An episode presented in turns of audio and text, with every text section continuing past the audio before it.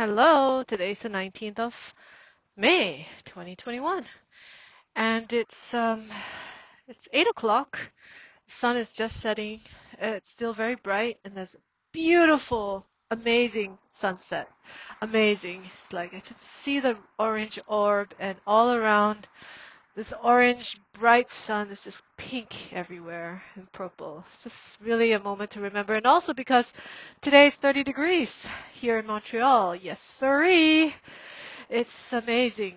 I mean, I needed the heat so much. It's been such a long time.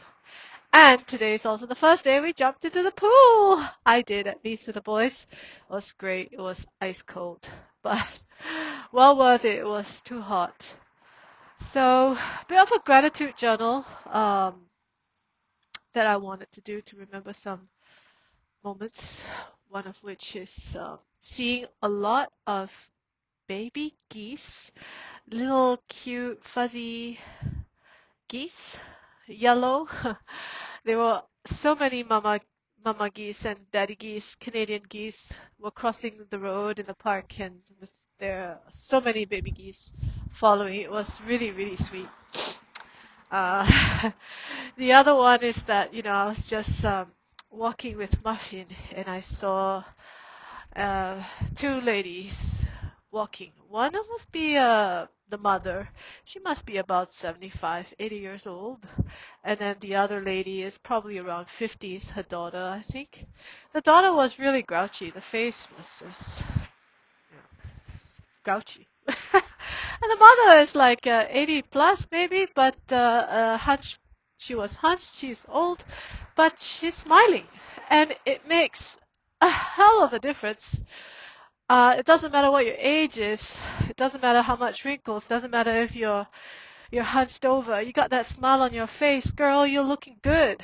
You know, it's, like, it's the whole aura. It's just sunny. So something about that that mother.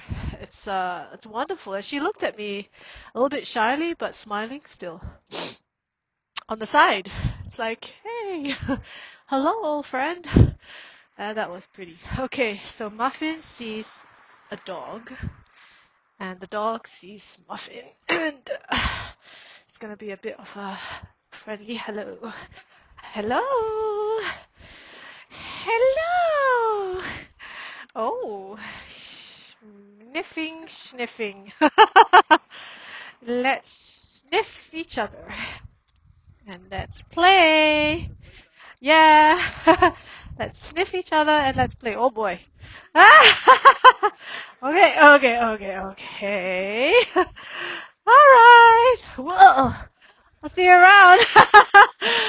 oh, yes, yes. Kiss, kiss. Goodbye.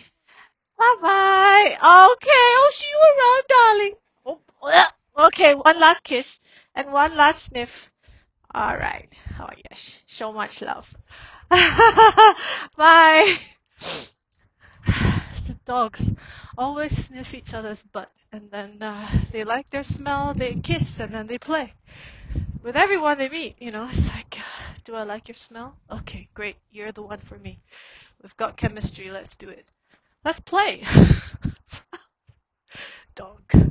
Dogs teach me a thing or two. Why don't humans just sniff each other out all the time? We stop with all that pretense, you know? Back to the gratitude journal. Yup, that smile on the face, that old lady, like, she just looks amazing. Uh, my my youngest son also is very very sweet. So he's five years old, and then he is nurturing baby dandelions.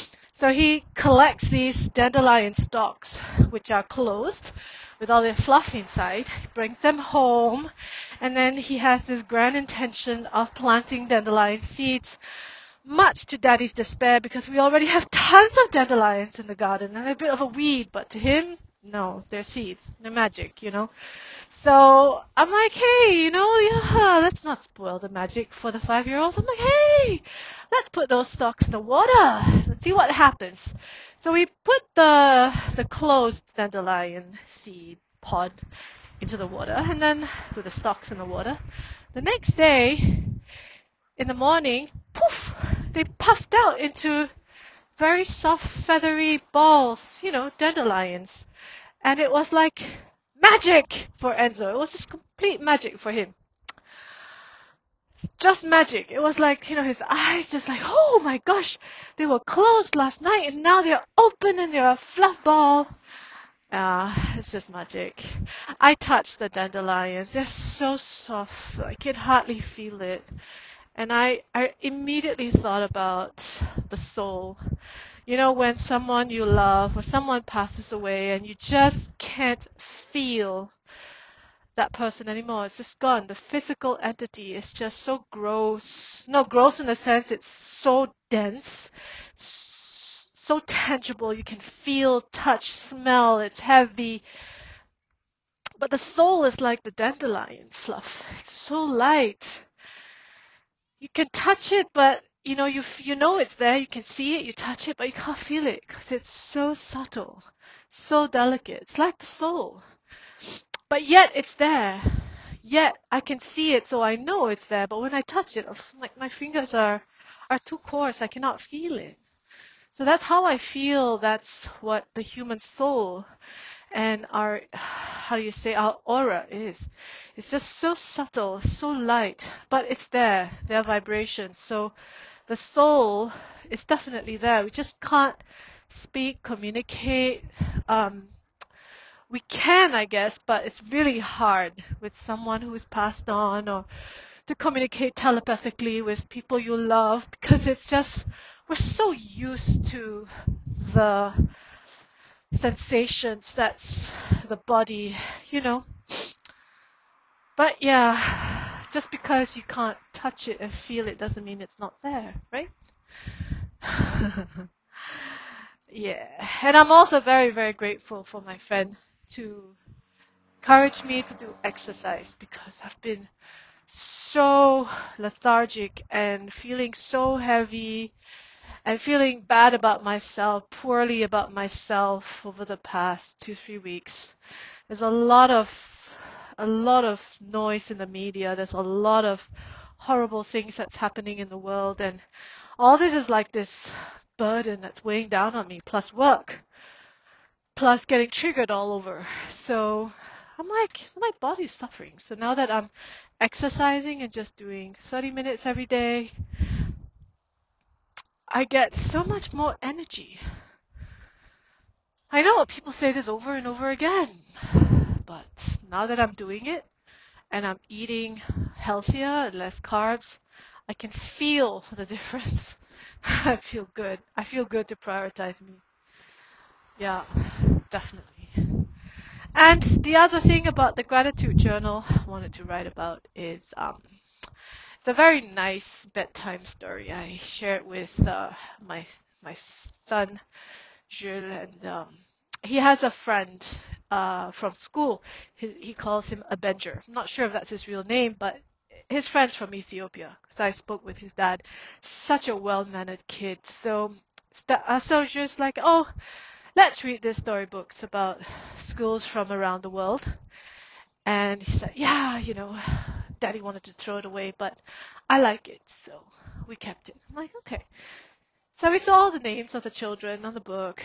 Uh, they're from different countries in the world Kazakhstan, Alaska, Denmark, uh, Singapore, China, Germany, Kenya, and, and we saw Ethiopia. So I'm like, hey, let's let's check out Ethiopia. Your friend is from there, you know. So he's like, oh, really? Like, hey, so we read the, the story and it teaches you a word that's Ethiopian word means a good friend. So then my son said, ah, yeah, I want to remember how to say this word. So when I see a Benjer, I'm going to tell him he's a good friend, like in his native tongue, in his language. And that was just so precious for me because, you know, he's in a local school, which is great, you know, and he gets to mix with uh, children from all all heritage, right? Ethiopian child, um, um, Tunisian, uh, Chinese, um, right? You know, Italian, um, Canadian, of course, and they are all playing so well, and they don't notice each other's color, you know, in that sense. and he's very comfortable playing with uh, children of color. He himself is, you know, of course, Eurasian. But that's precious because now he, he distinguishes, oh, you're from Ethiopia, comes from a country. And then we, we read another story uh, about Kenya, and the child from Kenya goes like, "This is the same," because to him, you know, both kids are black, but yeah, no, no, no. Kenya is different. Kenya is another country in Africa. Africa is a continent comprised of many different countries, many different cultures. So then he's learning, and that's just so precious for me because all these differences are so beautiful, and that's what makes our world so wonderful, so varied, so diverse and rich. Um, there's so much good food, so much good recipes and songs and traditions. And we don't just call everybody like just because of our ignorance we've never been taught like oh yeah you're malaysian you're korean you're taiwanese you're singaporean you're asian. That's it. Nobody knows the difference. But there are differences between a vietnamese or a thai or cambodian or a korean right that we know we're asians but let's say if i were to distinguish you know all the different cultures from the Middle East or from Africa, I, I can't tell. And that's because I was never exposed. I was never taught. I was never taught to appreciate and have friends when I was a kid. So that is huge in my gratitude journal because the more exposure we give our children to mix around and have friends from all different, you know, walks of life, from different um, cultures, and they all play, they all laugh, that's going to create a more harmonious future. I really believe that's important. And then finally, in my gratitude journal, is my daughter, who uh, we spend the whole Sunday together uh, to go shopping, to get groceries, because her school is doing like a fundraiser where we have to cook, and then she has to collect brownie points for doing good. So she she made maple maple syrup uh, cookies and and so she explained very sincerely that this is going to uh, after day care program center in the West Island, you know, and um, it's for children whose parents or whose background are from low income families where they don't have lunch uh, from from home, and most of them you know, their parents can't afford to send them to after daycare programs at school. So this one is uh, hugely subsidized, where they feed the kids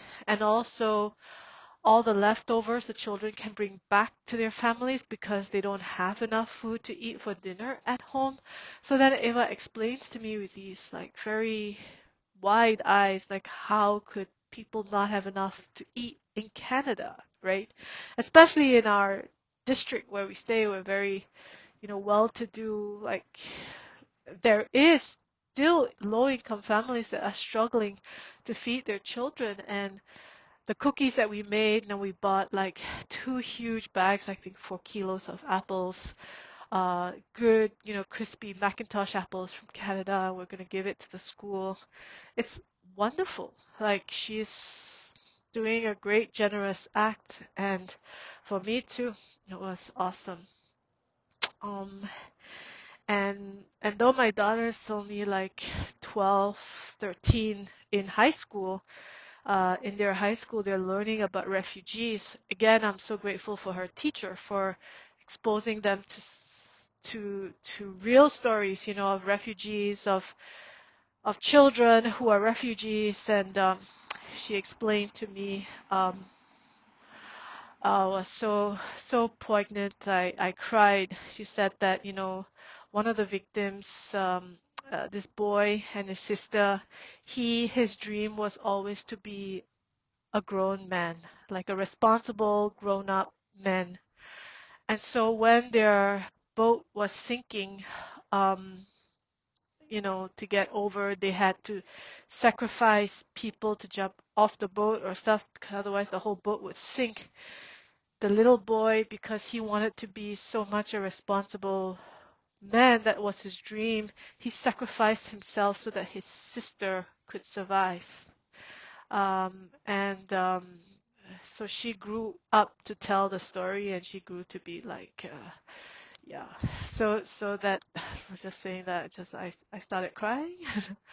it was very very uh, sad, but you know it's it's important for my daughter to understand the reality. And at that age, I was never ever exposed in my curriculum in Singapore of of victims of war, you know, victims of yeah. So I think it's uh, it's great. I'm I'm very grateful for the education system in Canada for especially um, here in Quebec for that you know great exposure to the realities of the world and uh, getting children to to understand this at such a young age is so important that they grow up to be socially morally aware um, and and the school obviously places more importance in this than the academic learning.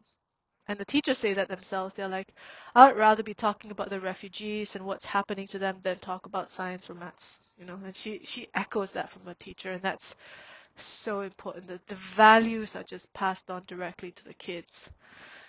So that's my gratitude journal. Um, i'm just saying this out in my podcast because i have no time to write. But that's life you know and i hope that all of you are staying safe and happy and uh, and well. I'll keep on exercising. Take care. Bye